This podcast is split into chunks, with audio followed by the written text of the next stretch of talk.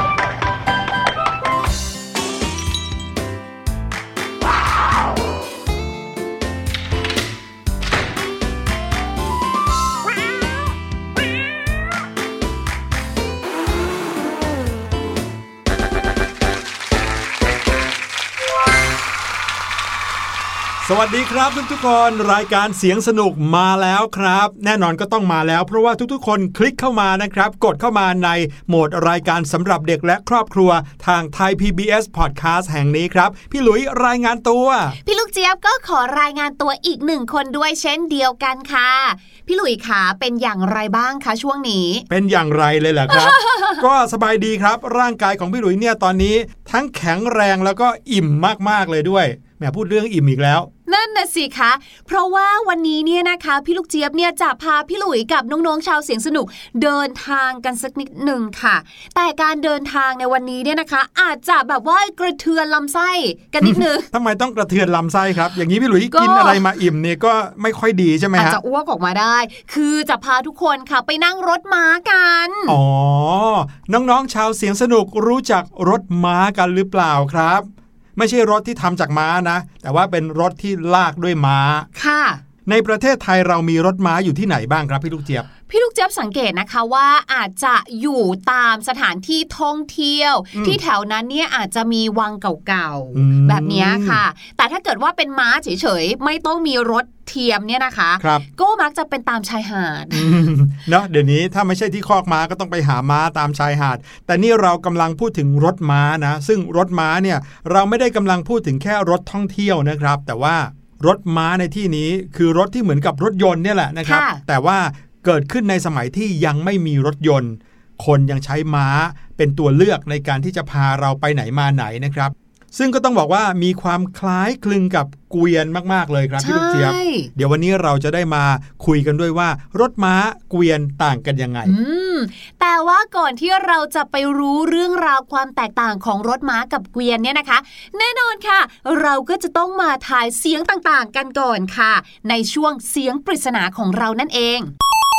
เสียงปริศนาในวันนี้นะครับ เป็นเสียงของกิจกรรมหนึ่งที่พวกเราทำกันเวลาที่เราไม่เอาแล้ว เดี๋ยวพี่หลุยมันคือเสียงถอนหายใจเหรอคะ แบบหมดหวังแล้วไม่ไม่เอาเอาแล้วแล้ว เออ คือถ้าเกิดว่าเรากำลังตั้งใจทำอะไรอย่างหนึ่ง แล้วเราไม่เอาสิ่งนั้นแล้วอะ เราก็เลยทำแบบเนี้ยเสียงที่กำลังจะได้ยินเนี่ยอืมอ่าลองเดากันดูว่าเป็นเสียงของอะไรนะครับ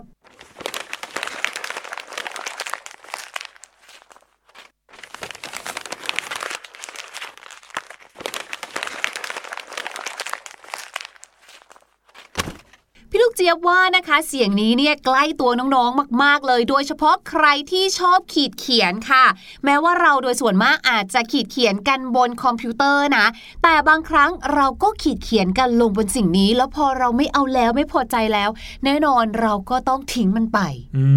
ม อันนี้แทบจะเฉลยแล้วล่ะครับเหรอเออน้องๆลองเดาดูนะครับว่าเสียงนี้คือเสียงของอะไรแล้วเราจะกลับมาเฉลยกันนะครับเอาล่ะตอนนี้พาน้องๆไปนั่งรถม้ากันดีกว่าครับพี่ลูกเจี๊ยบ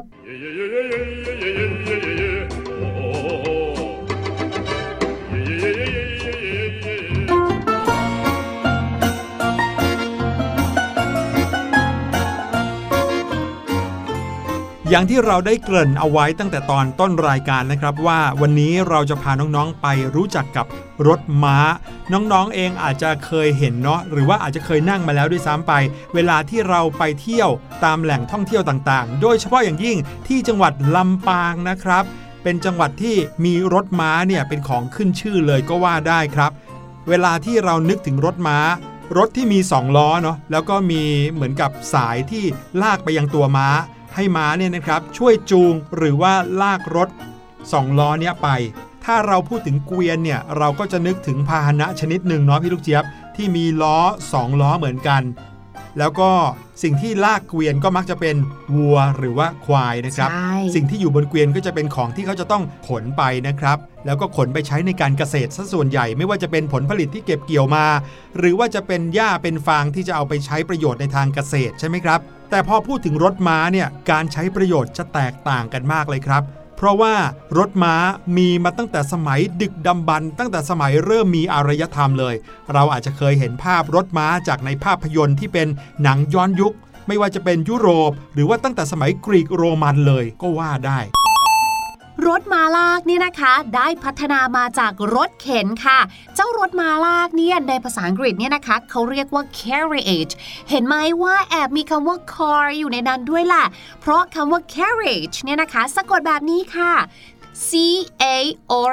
I A G E ก็คือแอบมีคำว่า car อยู่ในนั้นนั่นเอง ก็คือมีความหมายเหมือนแบบเกวียนที่มีสองล้อสำหรับการขนส่งสินค้าอย่างที่พี่หลุยเล่านะคะครับและเจ้ารถม้าลากเนี่ยค่ะ อย่างที่พี่ลูกเจี๊ยบบอกเนาะว่า พัฒนามาจากรถเข็น ก็มีทั้งแบบ2ล้อ1เพลาพี่หลุยครับไหนเพลาคือตรงไหนคะ เพลาก็คือแท่งยาวๆ ที่เอาไว้เชื่อมล้อสองล้อเข้าไว้ด้วยกันยังไงล่ะครับ ใช่แล้ว นอกจากนั้นนะคะก็ยังมีแบบ4ล้อ พอเป็น4ล้อเนาะก็เลยต้องมี2เพลาเพราะว่าแท่งแท่งหนึ่งเนี่ยนะคะ ก็จะเชื่อม2ล้อถูกไหมครับเพราะฉะนั้นอีก2ล้อก็ต้องใช้อีก1เพลานั่นเองค่ะ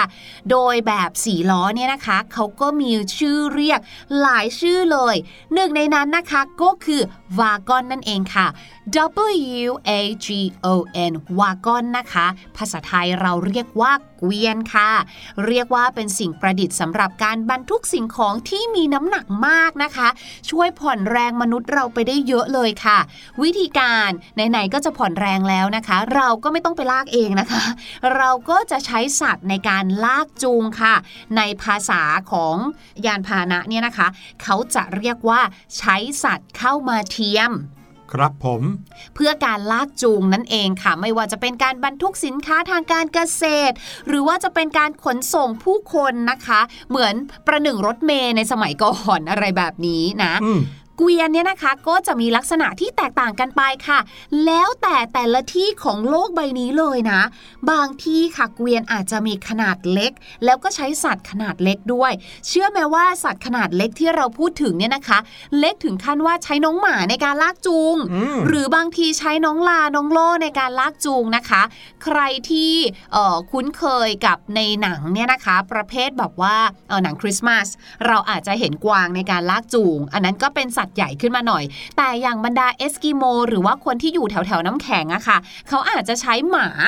หมาที่ขนเยอะๆอย่างเงี้ยครับค่ะ ก็ใช้หมาในการลากจูงได้เหมือนกัน ส่วนถ้าเกิดว่าเป็นเกวียนขนาดใหญ่นะคะ แน่นอนอย่างที่พี่ลูกเจี๊ยบเล่าเนาะก็จะใช้ม้า ใช้กวาง วัว ช้าง อูฐแบบนี้ค่ะในการลากจูงค่ะ เชื่อไหมว่าในประวัติศาสตร์ของโลกนี้นะครับ สัตว์ที่เคยเอามาใช้ในการเทียมเกวียน หรือเอามาใช้ลากจูงเนี่ย มีกระทั่งไก่งวงเลยนะอือหือเอาไก่งวงเดี๋ยวเนี่ยมาใช้ลากจูงรถคันเล็กน้องไก่อืม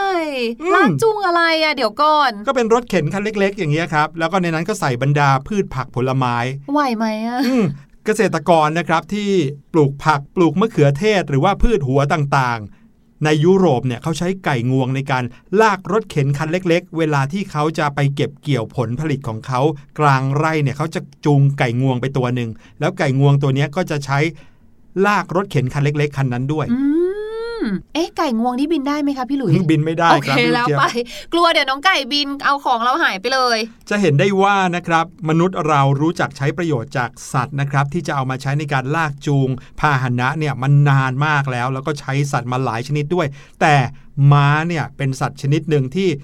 กลายเป็นบทสรุปของการใช้ลากจูง โดยเฉพาะอย่างยิ่ง ลากจูงพาหนะที่จะเอาไว้ใช้บรรทุกคน ไม่ใช่บรรทุกสินค้าหรือบรรทุกของนะครับ เนื่องจากม้าเนี่ยนอกจากมีความทนทรหดแล้ว เขายังสามารถวิ่งเร็วได้ด้วยอืมดังนั้นเวลาที่คนจะต้องเดินทางเพื่อที่จะข้ามเมืองหรือว่าข้ามแดน ต้องการทำเวลาเนี่ยการใช้ม้าจะช่วยทำให้กำหนดเวลาในการเดินทางได้ดีกว่า วัวควายหรือว่าช้างเนี่ยนะครับ เวลาที่เขาเอาไว้ลากจูงเนี่ยเขาจะไม่สามารถกำหนดเวลาได้เลย เนื่องจากว่า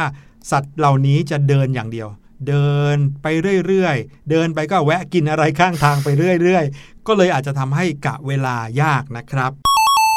ในยุคโรมันช่วงปลายๆนะครับ มีการใช้เกวียนสำหรับเดินทางข้ามประเทศ มีการพัฒนาระบบช่วงล่างของเกวียน ให้นุ่มนวลมากขึ้นด้วย เนื่องจากถ้าจะเอาแค่เพลามาต่อล้อสองข้าง แล้วก็เอาเก้าอี้ขึ้นไปนั่งบนนั้นเนี่ยเวลาที่เลื่อนไปบนพื้นดินที่ขรุขระเนี่ยนะครับ การนั่งก็จะไม่สบาย เขาก็เลยมีการปรับตัวรถหรือว่าตัวที่นั่งให้สบายมากขึ้นนะครับ โดยการใช้โซ่ใช้หนังแท้ ในการเอามาทำเป็นที่นั่งนะครับ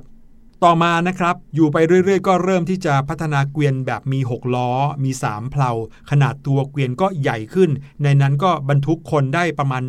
10-20 คนเลย หลังจากนั้นค่ะ เกวียนแบบรถโดยสารเนี่ยก็ได้มีการพัฒนาให้มีน้ำหนักเบามากขึ้น และใช้ม้าลากเพียงตัวเดียวก็พอแล้วค่ะ โดยการออกแบบนี้นะคะก็มีแบบมาจากฮังการีนั่นเองค่ะ แถมยังมีการนำโลหะเข้ามาประกอบสร้างในบางส่วนด้วยนะ เพื่อให้มีความแข็งแรงทนทานมากขึ้น ซึ่งตัวเกวียนในสมัยนั้นนะคะ จะใช้ไม้มาสร้างค่ะ ในขณะเดียวกันก็ได้พัฒนาเกวียนที่ทำความเร็วสูงด้วยการใช้ม้าเทียม 3 ตัวเหมือนกัน แต่ม้าเทียม 3 ตัวนี้นะคะ ไม่ใช่คนทั่วไปจะใช้ได้นะคะ เพราะมีไว้สำหรับกษัตริย์เท่านั้นค่ะ โดยเฉพาะกษัตริย์ที่ชื่อว่ามาทิอัสนะคะ ผู้ซึ่งชื่นชอบเรื่องของการเดินทางด้วยความเร็วมากๆเลย ครับผมเมื่อกี้นี้พอพี่ลูกเจี๊ยบพูดว่าใช้ม้าเทียม 3 ตัวค่ะคำว่าเทียมในที่นี้อย่าลืมนะเราหมายถึงการที่ม้าลากจูงรถม้านะครับ เลยใช้คำว่าเทียมใช่ คำว่าม้าเทียมไม่ได้แปลว่าเอาม้าปลอมมานั่ใช้นนะนะสิชาวฮังการียนได้พัฒนาเกวียนสำหรับการขนส่งนะครับ ระหว่างเมืองบูดาเปสต์แล้วก็เวียนนาของออสเตรีย จนเป็นที่มาของเกวียนฮังการียนอันเรื่องชื่อครับ แล้วก็มีขนาดใหญ่ น้ำหนักเบา บรรทุกผู้โดยสารได้ถึง 8 คนครับ แล้วก็ใช้ม้าลากหรือว่าม้าเทียมเนี่ยเพียงแค่ตัวเดียว เนื่องจากสะดวกต่อการเดินทางเข้าไปในเมือง ซึ่งจะทำให้มีความคล่องตัวมากขึ้น นี่ก็คือเรื่องราวความเป็นมาของรถม้าที่ใช้กันในยุโรปนะครับว่าแต่ว่ารถม้าแผ่ขยายเข้ามาใช้กันในประเทศไทยตั้งแต่เมื่อไหร่ครับพี่ลูกเจี๊ยบ ในส่วนของประเทศไทยเรานะคะ เข้ามาในรัชสมัยของพระบาทสมเด็จ พระจุลจอมเกล้าเจ้าอยู่หัวค่ะพี่หลุย ตอนนั้นเนี่ยมีการสั่งรถม้าเข้ามาในประเทศมากที่สุดเลย โดยใช้เป็นราชพาหนะนั่นเองค่ะ ในสมัยนั้นเนี่ยนะสั่งเข้ามาเยอะถึงขั้นว่า มีการตั้งกรมขึ้นมาดูแลเฉพาะเลยนะคะ เรียกว่ากรมอัศวราชนั่นเองอืมรถม้าที่นำเข้าจากยุโรปในสมัยนั้นเนี่ยนะคะ เป็นลักษณะรถม้าแบบ 2 ตอน ชนิดประทุนพับได้ค่ะครับหลายๆคนอาจจะสงสัยว่าอะไรคือประทุน อารมณ์คล้าย ๆ ที่เราพูดกันว่ารถเปิดประทุนน่ะก็คือเป็นหลังคา ในละครส่วนมากเราจะเห็นเหมือนรถเข็นเด็กย่อส่วน ที่มีแบบว่าหลังคาเปิดมาพับได้ปิดครึ่งหนึ่งแบบเนี้ยค่ะครับอืมรูปร่างหน้าตาก็จะคล้ายกับรถ motor car นะคะ ซึ่งกรมหลวงราชบุรีดิเลกฤทธิ์เนี่ยนะคะ ได้นำมาถวายพระราชบิดาเป็นคันแรก เมื่อปีพุทธศักราช2447 ค่ะ ต่อมาเมื่อพระบาทสมเด็จพระจุลจอมเกล้าเจ้าอยู่หัว ได้โปรดเกล้าโปรดกระหม่อมให้สั่งซื้อรถ motor car เข้ามาพระราชทานแก่พระบรมวงศานุวงศ์เพื่อใช้ประโยชน์ในราชการนะคะทำให้ความนิยมรถยนต์เนี่ยเพิ่มมากขึ้นค่ะ ความสำคัญของรถม้าเนี่ยก็เลยค่อยๆ ลดบทบาทลงไปเรื่อยๆ คนเลยไม่ค่อยนิยมแล้วนะคะ เจ้าของรถม้าหลายคันเนี่ย ก็ได้ขายรถม้าของตัวเองไปตามหัวเมืองรอบๆ พระนคร รถม้าก็เลยกลายเป็นพาหนะของประชาชนไปค่ะ โดยเฉพาะใครที่อยู่ตามหัวเมืองนะคะ ก็จะได้ใช้บริการรถม้าเนี่ยแหละค่ะอืมและรถม้าบางส่วนก็ถูกส่งมาที่จังหวัดลำปางอีกด้วยค่ะ ครับผมว่าแต่ไปตั้งหลายจังหวัดนะครับ ไปตามหัวเมืองต่างๆ แต่ทำไมถึงได้มาฮิตกันอยู่ที่จังหวัดลำปางจนถึงทุกวันนี้ จังหวัดลำปางก็ยังใช้รถม้ากันอยู่เลย รถม้าเนี่ยเริ่มเข้ามามีบทบาทสำคัญในจังหวัดลำปางครั้งแรกเมื่อประมาณปีพุทธศักราช 2450 ครับ ตั้งร้อยกว่าปีมาแล้วนะครับ ตอนนั้นมีเจ้าบุญยวาสวงมานิตซึ่งท่านเป็นเจ้าผู้ครองนครเมืองลำปางนะครับ ได้นำรถม้ามาจากกรุงเทพ มาใช้เป็นพระราชพาหนะครับหลังจากนั้นอีก 8 ปี ในปีพุทธศักราช 2458 มีการก่อสร้างทางรถไฟสายกรุงเทพเชียงใหม่ เขาสร้างเสร็จมาถึงจังหวัดลำปางนะครับ ตอนนั้นบรรดาขุนนางแล้วก็เชื้อพระวงศ์ต่างๆ ในกรุงเทพ ก็ได้เปลี่ยนยานพาหนะจากรถม้ามาเป็นรถยนต์ตามยุคสมัยที่พัฒนาไปเรื่อยๆ บรรดาเจ้านายในจังหวัดลำปางในสมัยนั้นก็ได้ถือโอกาส ซื้อรถม้ามาใช้ถึง 185 คันครับเรียกได้ว่านำเข้ามาในลำปางเนี่ยเยอะมากเลย มาในราคาไม่แพงมาก ซึ่งก็มาทางรถไฟนี่แหละครับ เพราะว่าตอนนั้นรถไฟมีการสร้างรางมาถึงลำปางแล้วรถม้าที่ลำปางเนี่ยนะคะ มีความเจริญขึ้นอย่างรวดเร็วเลยนะคะ ในปีพุทธศักราช 2501 ค่ะ เนื่องจากว่าจอมพลสฤษดิ์ธนรัตน์นะคะ ได้มอบเงินให้แก่เจ้าบุญส่งนัดลำปาง แล้วก็ได้ขอรับรถม้าเข้ามาไว้ในอุปถัมภ์ให้รัฐบาลเนี่ยช่วยเหลือสมาคมรถม้านั่นเองค่ะ นอกจากนั้นนะคะ พระบาทสมเด็จพระเจ้าอยู่หัวรัชกาลที่ 9 และสมเด็จพระบรมราชนีนาถได้เสด็จพระราชดำเนินมาจังหวัดลำปางค่ะ ทางสมาคมรถม้าเนี่ยก็เลยได้ทำการน้อมถวายรถม้าแบบสองล้อ พร้อมด้วยม้าเทียบรถนะคะ ชื่อว่าบัลลังเพชรค่ะ มอบให้แด่สมเด็จพระบรมโอรสาธิราชนั่นเอง เขามีการสำรวจด้วยนะคะ บอกว่าตามสถิติของกรมตำรวจ เมื่อปีพุทธศักราช 2507 เนี่ย พบว่ายังคงมีรถมาวิ่งอยู่ในจังหวัดลำปางอยู่เลย มีเยอะถึง 185 คัน ซึ่งถือว่ามีมากที่สุดเลยค่ะ และจากการสำรวจในสมัยของนายเรืองเขื่อนแก้วผู้ซึ่งเป็นนายกสมาคมรถม้า เมื่อปีพุทธศักราช 2536 เนี่ย ก็พบว่ารถม้าเหลืออยู่ในจังหวัดลำปางเพียงแค่70 คันเท่านั้นเองโอ้ แล้วนี่ก็ผ่านมาอีกเกือบ 30 ปีแล้วนะ จาก 2556 เนี่ย ใช่ ทุกวันนี้รถม้าที่ลำปางมีกี่คันกันแล้วล่ะครับเนี่ยนั่นสิคะ แต่ว่าชาวลำปางเนี่ยเขาถือเลยนะคะว่ารถม้าเนี่ยเป็นเอกลักษณ์ของจังหวัดลำปางโดยตรง นอกเหนือจากชามตาไก่ นอกจากนั้นค่ะ ยังมีคนที่ประกอบอาชีพเป็นคนขับรถม้าอยู่ด้วยนะคะ ที่จังหวัดลำปางเนี่ยอืมก็คือยังวิ่งรับผู้โดยสารอยู่เลย เหมือนอย่างที่กรุงเทพมีแท็กซี่ มีรถกระป๋ออย่างเงี้ยนะครับ ที่ลำปางก็ยังใช้รถม้ากันอยู่ ใช่ค่ะ และที่น่าสนใจก็คือ คนที่ประกอบอาชีพขับรถม้านะครับ ส่วนใหญ่ก็จะเป็นชาวลำปางโดยกำเนิด และสืบทอดอาชีพนี้มาจากบรรพบุรุษของตัวเองพูดง่ายๆว่าตั้งแต่สมัยปู่ย่าตายาย หรือว่าสมัยทวดขึ้นไปอีกเนี่ยนะครับเขามีรถม้าคันนี้เป็นสมบัติรถม้าคันนี้ ก็สืบทอดต่อมาตกทอดมาเป็นมรดก แล้วก็กลายมาเป็นของที่ใช้ในการทำมาหากิน จนถึงรุ่นลูกรุ่นหลานทุกวันนี้เลยทำให้พี่หลุยนึกถึงนี่เลยครับพี่ลูกเจี๊ยบ เรือกอนโดล่าที่เมืองเวนิสประเทศอิตาลีนะครับเขาจะมีเรือกอนโดล่าที่โด่งดังมาก ผู้คนก็จะไปนั่งเรือกอนโดล่าถ่ายรูปกันใช่ไหมครับที่เป็นเรือลำยาวๆสีดำๆแล้วก็มีคนคอยพายให้เวลาที่นักท่องเที่ยวไปนั่งเนี่ย เรือกอนโดล่าที่อิตาลีก็เหมือนกันกับรถม้าที่ลำปางเลยครับ ก็คือเรือแต่ละลำเนี่ยจะได้รับมรดกตกทอดมาจากรุ่นปู่ย่าตายาย ลงมาถึงรุ่นพ่อแล้วก็ถึงรุ่นลูก เรียกได้ว่าครอบครัวไหนที่มีปู่เป็นคนพายเรือกอนโดล่านะครับรุ่นพ่อมาจนถึงรุ่นลูกปัจจุบันก็เป็นคนพายเรือกอนโดล่าครับ แถมการพายเรือกอนโดล่าก็ไม่ใช่ง่ายด้วยนะคะ ก็เรียกว่าเป็นอาชีพที่เขาเนี่ยอนุรักษ์กันเอาไว้เลย เช่นเดียวกันอย่างที่พี่หลุยบอกเลย เช่นเดียวกันกับการขับรถม้าในจังหวัดลำปางเลยละค่ะ ใครอยากที่จะได้ลองนั่งรถม้าดูนะครับ แล้วก็นั่งรถโดยสารเป็นรถม้าจริงจังเนี่ยไปที่จังหวัดลำปางรับรองมีให้ได้นั่งกันแน่นอน อย่าลืมนั่งกันกันละกันนะครับ แต่ว่าตอนนี้ค่ะไม่ต้องไปไหนไกลเลยค่ะนั่งอยู่ที่เดิมเลย เพราะว่าพี่หลุยและพี่ลูกเจี๊ยบมีเพลง เพราะๆมาเสิร์ฟให้ฟังกันค่ะ แล้วเดี๋ยวหลังจากเพลงนี้นะคะ พี่ลูกเจี๊ยบก็จะมีภาษาอังกฤษสนุกๆมาฝากเช่นเดียวกันค่ะ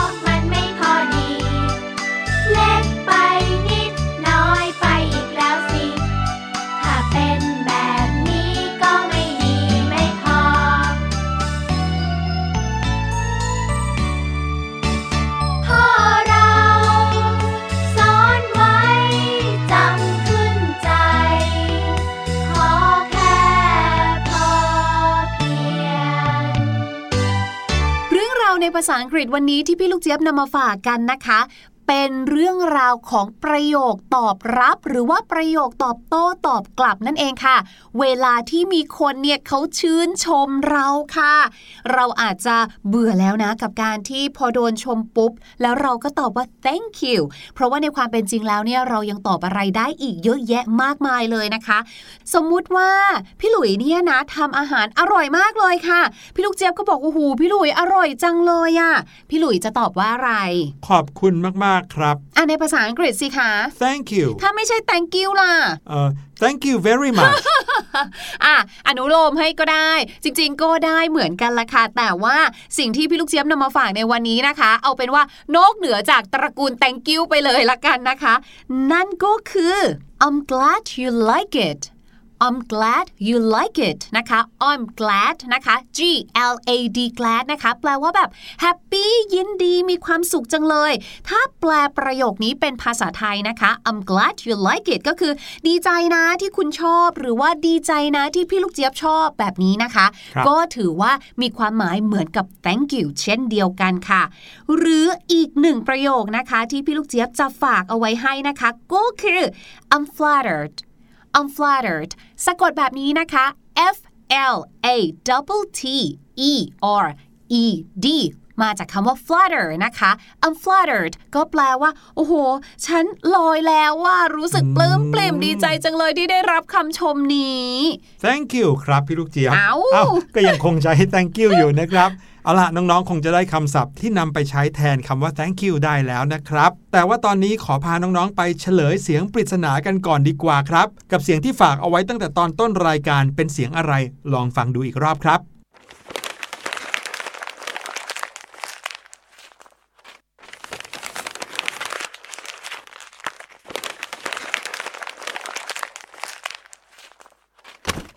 และเสียงนี้นะครับกับที่เราบอกใบเอาไว้ว่าเป็นเสียงของกิจกรรมที่น้องๆหลาย ๆ คนอาจจะเคยทำกันด้วย ก็คือเสียงของการขยำกระดาษนั่นเองครับ